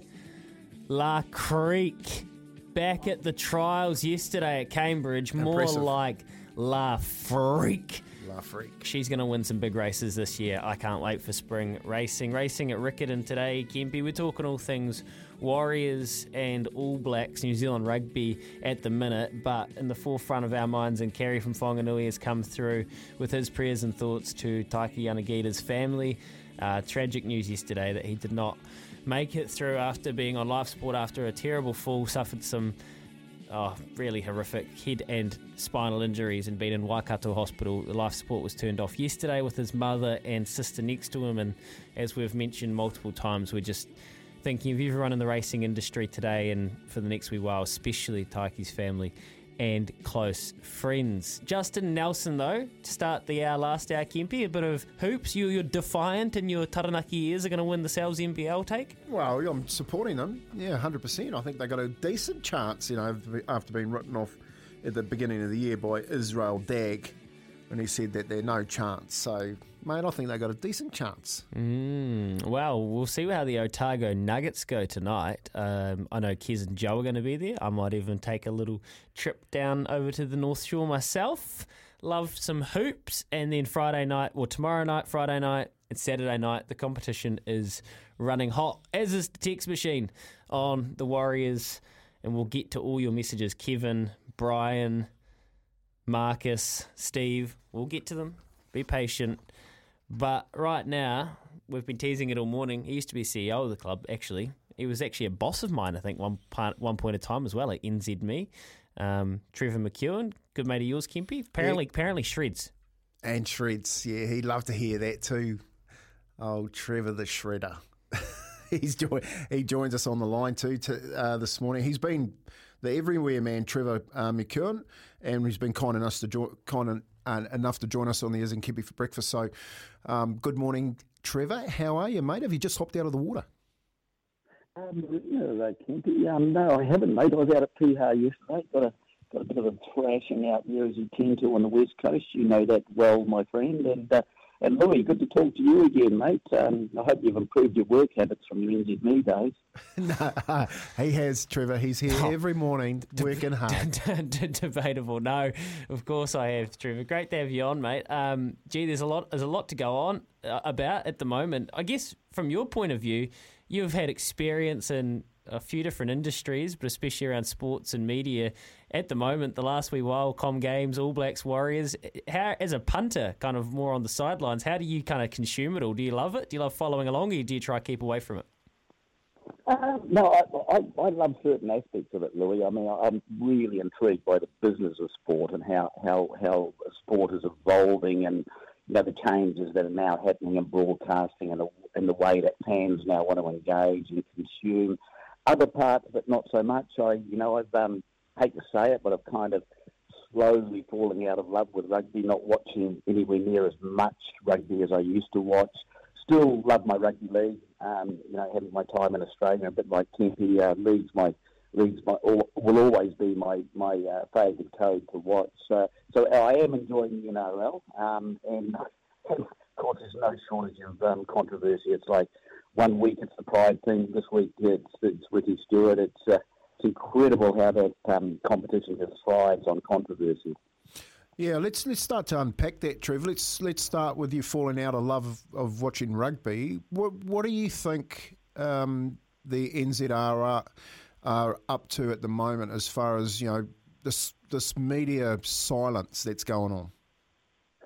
Yeah, look, that is concerning. I mean. Um, I mean, I've, I've kept an eye on the game, um, uh, Kempy, as a, as a fan, uh, administrator, sports writer, various roles for, you know, over fifty years now. And and, and, and this isn't hyperbole when I say this. I, I, you know, I, I think the game's um, facing, facing its greatest challenges I've ever seen. And and um, I, I, I, I sort of genuinely fear for what the future's going to hold for rugby in, in, in, in certain areas. And I think that, at the moment, the discontent around the um, the coaching and everything that's going on, that's just the tip of the iceberg. I feel that New Zealand rugby have got some major, major issues that just go well beyond the All Blacks. And real courage is needed now to effectively completely change the way that the game is uh, approached here in terms of competitions, in terms of contracting. There are far bigger problems than Ian Foster, um, I put it that way, and, and, and they've got to have the courage to take them on. And I'm not sure that I'm necessarily seeing that de- decisiveness and that um, clarity of thought uh, amongst the, the current administration. Yeah, so so just talk a little bit more about that, Trevor. What what sort of changes are you are you talking about, and, and who needs to make those courageous decisions? Is it the current Uh, board that's in there, or do we need to see changes at the top before these decisions get made? Well, I think the problems are, I mean, if, I, if you kind of look at it in the first twenty-five-year block of professional rugby, um, Kempy, so from nineteen ninety-five on with the Super League split, um, forced rugby to go professional, um, there were some things that were done at that time that turned out to be quite inspiring. Um, central contracting, um, you know, so the rugby union, the national body contracted the players, and then effectively farmed them out to the Super Rugby franchises. Um, and, and the franchise, and, and the Super Rugby competition was powerful back then. It, it, it actually did achieve tribalism. Um, and then they began tinkering with it, um, uh, effectively because the All Blacks became the be-all, end-all. Uh, it became a period um, that started probably ten years ago with Super Rugby, where it rather rapidly degenerated from being the, the best um, franchise or club competition, however you want to describe it, in the world, clearly the best, um, to just being treated as a, um, a breeding ground for All Blacks and a plaything. So you had Um, All Black coaches of the past um, telling uh, Super Rugby uh, franchises when they could play um, their players, playing them out of position, which obviously this guy playing at fullback. Um, and then we had the whole situation of sabbaticals coming in. So one year, I mean, it's very hard to create tribalism in a competition when you don't know if your star player is going to be there for next year. Is it going to be off to Japan? Probably getting some money because the rugby union are so paranoid about letting players play for overseas clubs um, that they uh, are trying to let them earn as much money as they can out of New Zealand, but that actually includes them, you know, going out of New Zealand. Uh, you know, who knows what Patrick Tuipulotu's uh, presence this year, and it might, you know, would that have made a difference um, for the Blues? Would they be able to tick on a, a year later? Um, So the moment they started doing that, they killed off tribalism and, and Super Rugby, and, and it's just got degenerated massively. Um, so you, you've now got a situation where fans aren't engaged with Super Rugby because um, it's, for a starter, it's not a it's not a three sixty-five uh, days a year uh, product you can interact with. It doesn't have um, uh, things like a draft or something that the play, that fans can engage in. Um, Effectively, all, all Super Rugby fans uh, about eight weeks ago were asked to just bin their engagement, and you know, we'll come back to it in, uh, in late January, folks. We we can't do that. You know, the N R L is a, is a product, it's a, it's competition that consumes the fans all year. The Premier League is, the N B A is. Um, We haven't done that with Super Rugby. We've killed off Super Rugby, and the, and the result has been that we've killed off young fans coming on board because there's no tribalism. There are now more players, young players, uh, secondary school players playing basketball than playing than playing rugby. And as for rugby league, don't get me started on that, Kempi, on, on your campus, where the pathways are just absolute bloody nonsense.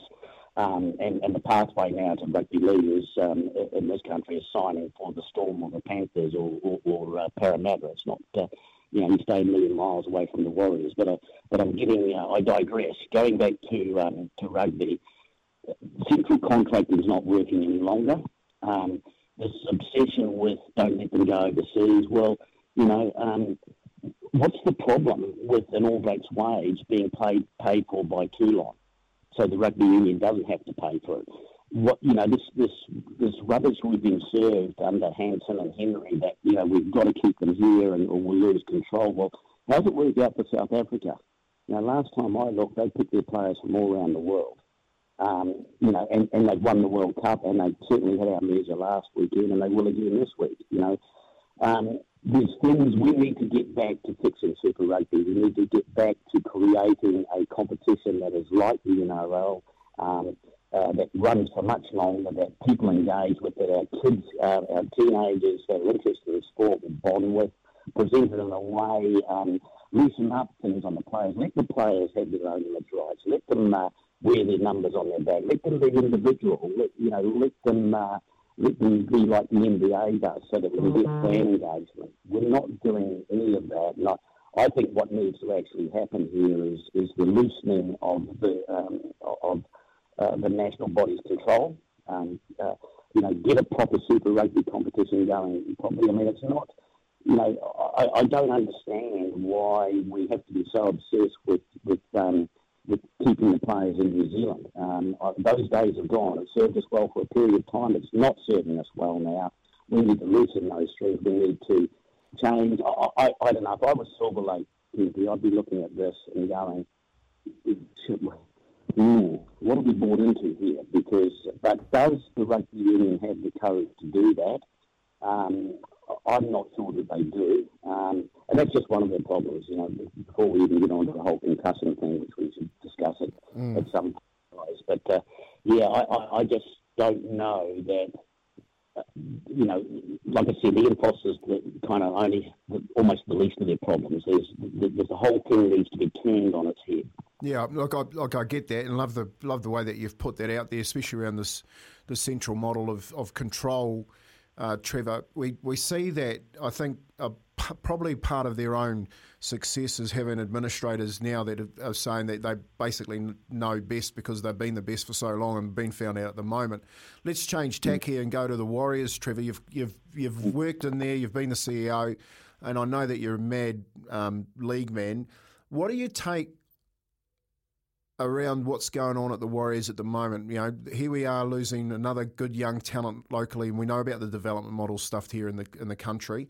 Um, but what do you make of all the changes in, in the year that the Warriors had so far? With Matt Lodge has, has packed up and not come back to, to New Zealand. We've had Ewan Aiken say the same thing. We've lost the head coach. Stace's picked that up. We've hired, rehired two assistant coaches. And now we're looking at losing our, our our talent. Something seems to happen every week. What's your take on it? Yeah, it's it's, it's a concern. We just seem to be scrambling around. It, it, it appears from the outside to be very ad hoc, um, Kenty.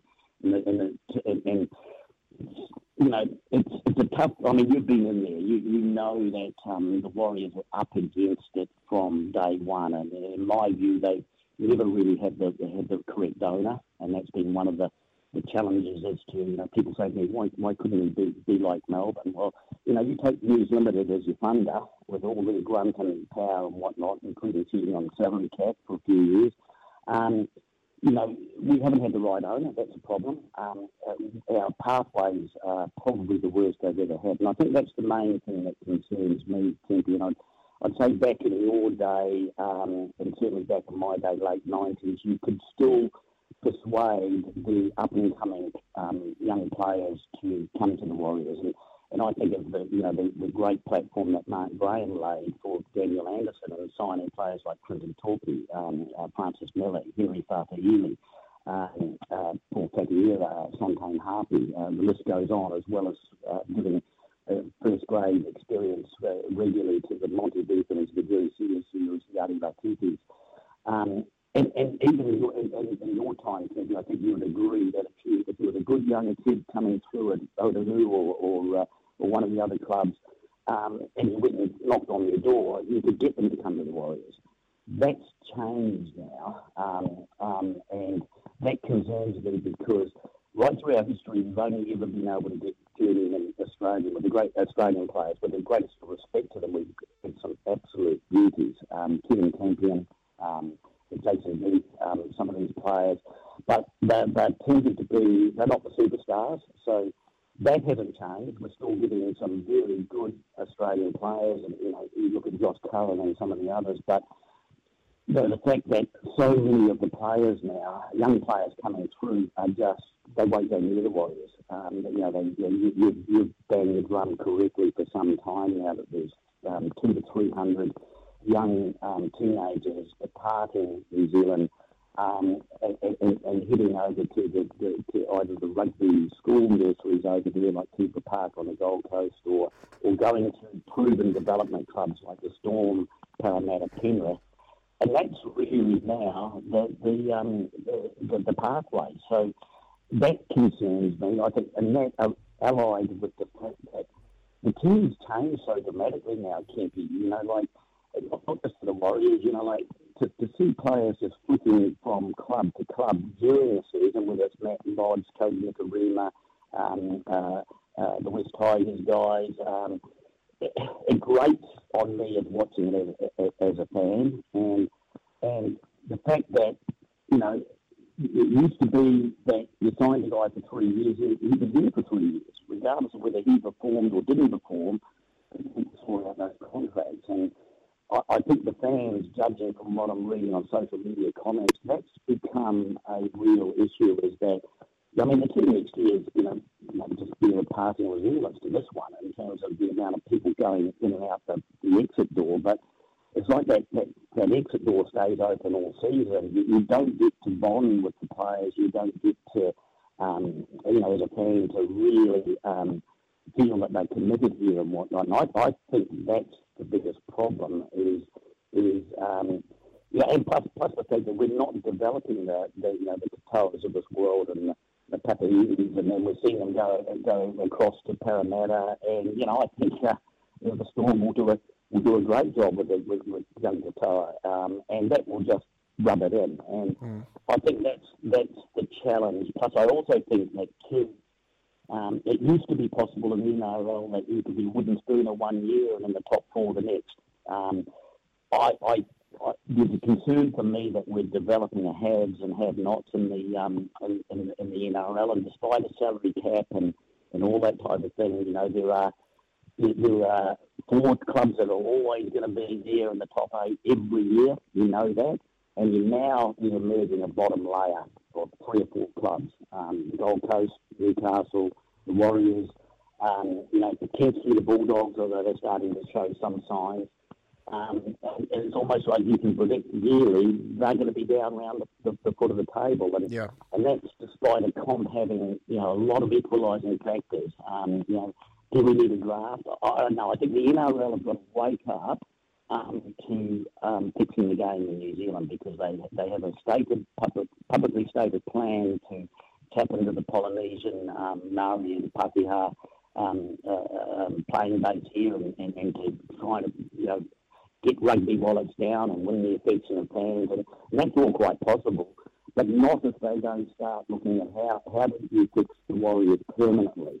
How do you remove those barriers that are going to continue to make them a a bottom four club on a regular basis? Because if that happens, um, uh, they don't know where. Yeah, that's right. That's right, Trev. Hey, um, I like the N R L stuff. Like the, the at the forefront is the N R L. I think before anything changes, the N R L need to do something drastically to keep our talent here in New Zealand. Thanks for joining us this morning, Trev, on S E N Z. Um, great to talk to you. Good, good knowledge about rugby, especially what N Z R need to do around the central contracting. And we know at the Warriors, mate, that there's some big issues there that we need to sort out. Hopefully, they can sort it out, mate. Jump in that water. Go and get some waves. Enjoy your weekend. I'll, I'll see you out at Mary Bay. Love it, mate. See you there. Trevor the Shredder, Trevor McKewen, former C E O of the Warriors. Uh, he's been in sports media for a long time. Dialed in. Uh, apologies for the phone line there. Maybe he took his phone surfing with him yesterday out at Māori Bay. he um he's he's really good to talk to, Trevor. You know, like cause he's been there and he's been in a, a number of those positions, and especially.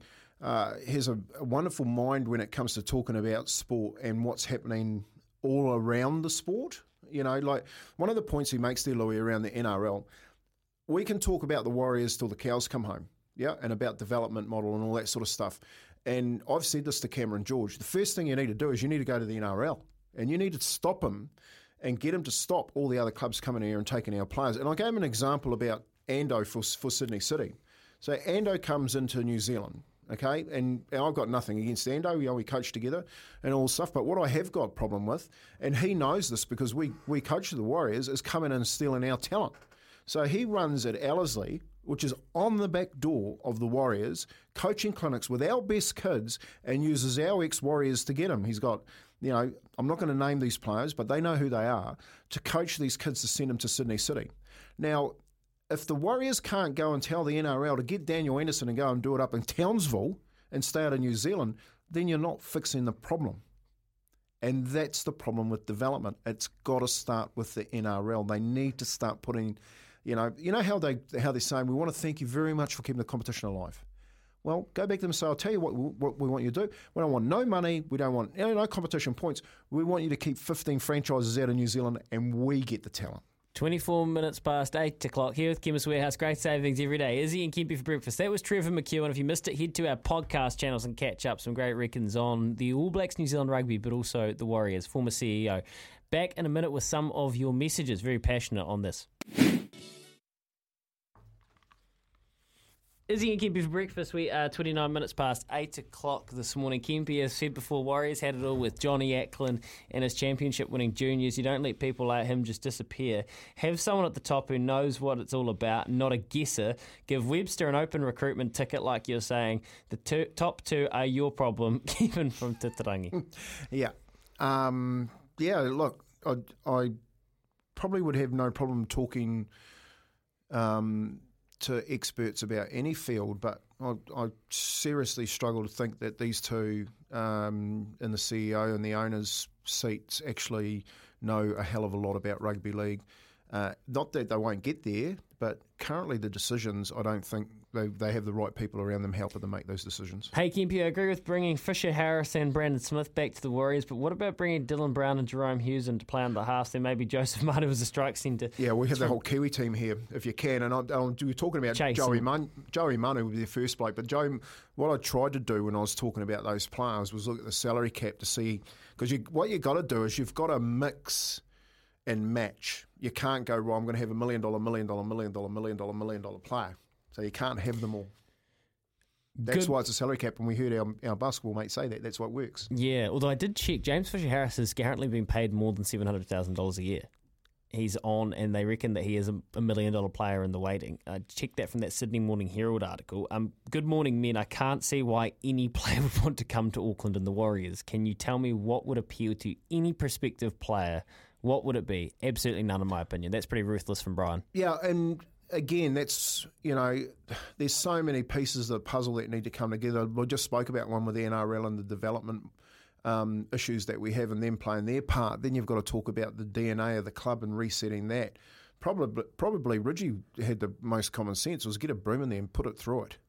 You know, start again, reset. I completely agree. twenty-eight away from nine. Let's get to Paulie Mawadi, tab dot co dot n z, in just a wee bit. Here's Aroha with the news for Kubota. Together with shaping and building New Zealand.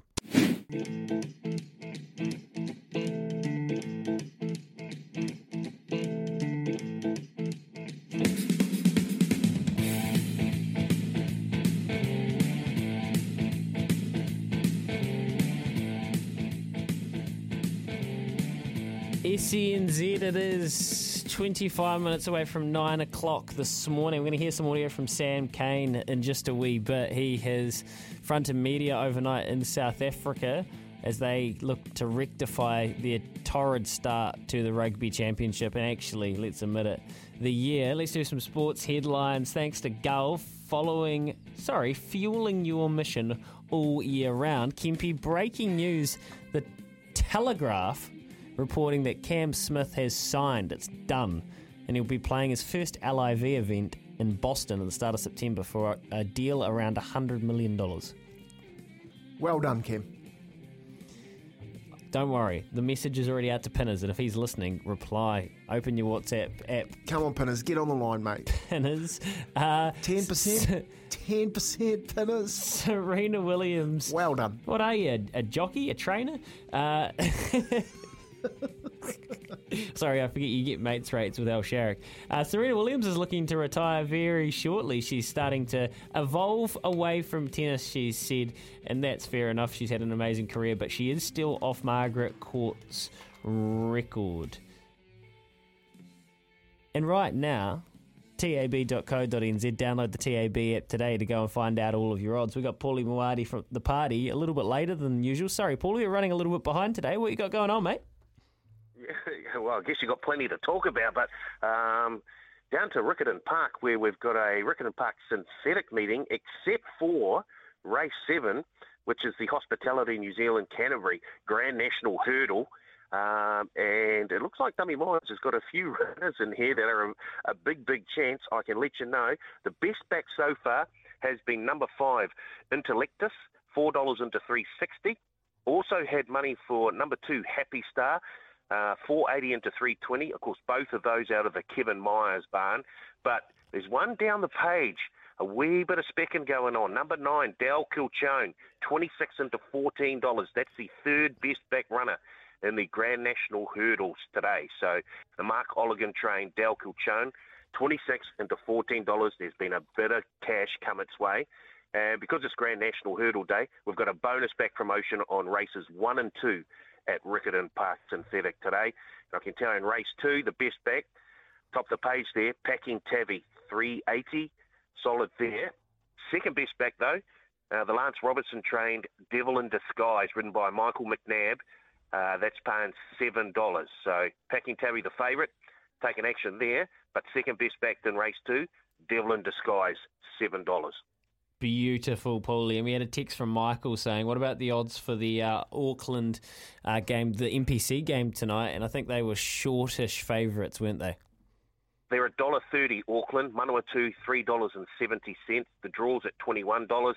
And, of course, the two big uh, elimination playoff matches tonight in the South's N B L, your S E N Z Otago Nuggets, currently yes. one dollar sixty-five, up against the Hawke's Bay Hawks at two dollars ten.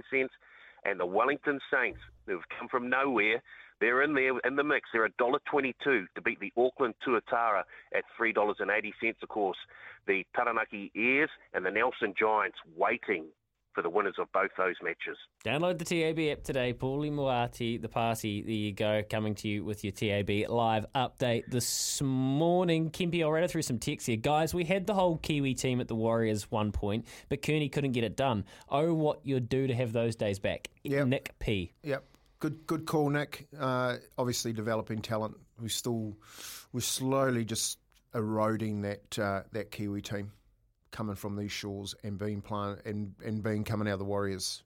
Are we not doing what Ando does? Why don't we hold coaching clinics with past players? Surely, Craig in New Plymouth, and then this text. I don't think you can keep other N R L clubs out of N Z, Kempi. That would only deprive kids of opportunities because, let's be honest, the Warriors aren't providing them. Why don't the N Z R L pull their finger out and end of each year run a week-long combine? No other clubs can talk to players until the Warriors have had their first dip at them. Kids still get opportunities and the Warriors would then have no one to blame but themselves for lost players. That's from Chris. Yeah, and, and makes a lot of sense, Chris. You know, like the national body don't know what they're doing. Um, they don't create pathways of any substance uh, that assist the Warriors, and that's a massive issue, and the Warriors will tell you that. Um, but the, the problem that we have is is that they just come in free of free will. The, the N R L clubs and take what they what they want. We need to be the club of choice in New, in New Zealand, but at the moment, and I think Trevor touched on it, the kids don't want to come to the Warriors. You know, we want we we need to make it so they don't want to travel overseas. All of the solutions we lob out and every theory we throw out is for a ten-year fix. Like, let's not pretend. I know you for your um, thought exercise, you had twenty twenty-four marked down, but we're not deluded. Don't no, worry. Like, I spend three hours, five hours a day with Kempi. He's actually not deluded. Don't worry. I just I waved the finger in front of his eyes, and we get it. This is a we're talking about the next gen. The Warriors have released plenty of players over the years, all have potential, but not have all have gone on to be stars. Sometimes it takes time for a different environment for consistency to surface with any career. Could the Warriors be what better? Yes, of course. Will Katoa become a star? Maybe. Or maybe he'll be found out as someone who had potential but never got there like many others before him. Only time will tell. Mm. Can I Can I just... Uh, should we play Joel and Fletch? Yeah. Our man who we have been waxing lyrically... You have. Elise Katoa. Where's signed he, by who? Where's he gone? Who's the most uh, prudent when it comes to signing teams, players? Don't say the Storm. Yep. Oh. Elise Katoa. Oh. Great signing. Well done to the Melbourne Storm. I'm even going to go further. Yep. I'm going to say that he will be better than Felice. No question. No further questions. You're on. Like he, he will, because yep. he's got the size, he's got the he's skill. He's a gun, Brian. He's, he's a gun. gun. rubbing rubbing our noses in it, and, and that's what I'm. That's what I'm. I'm. I'm not saying that you can stop the N R L from coming to town. You can't stop that wagon coming from, from town. We actually create opportunities for them to come to town. We don't create pathways for them to come to town. We create events for them to come to town so that they can just pillage the ranks of New Zealand talent. And what they do is they do what Sugar and Fletch do. They laugh at us because we allow it to happen. Someone needs to stand up, you know. And if you're not, and if you're not willing to stand up and take them on, then sit down, get out. Tim says, hi guys, Warriors should target ten top teenagers in New Zealand, get them a house in Sydney, put them into a top Sydney league school full of scholarship. Well, that wouldn't necessarily fix But, but the... here's my problem. Here, guys, you're not listening, okay? It was just one person. I know, I'm, no, I'm saying around the whole development, of course they send them to Keebra. We know the, we know the model.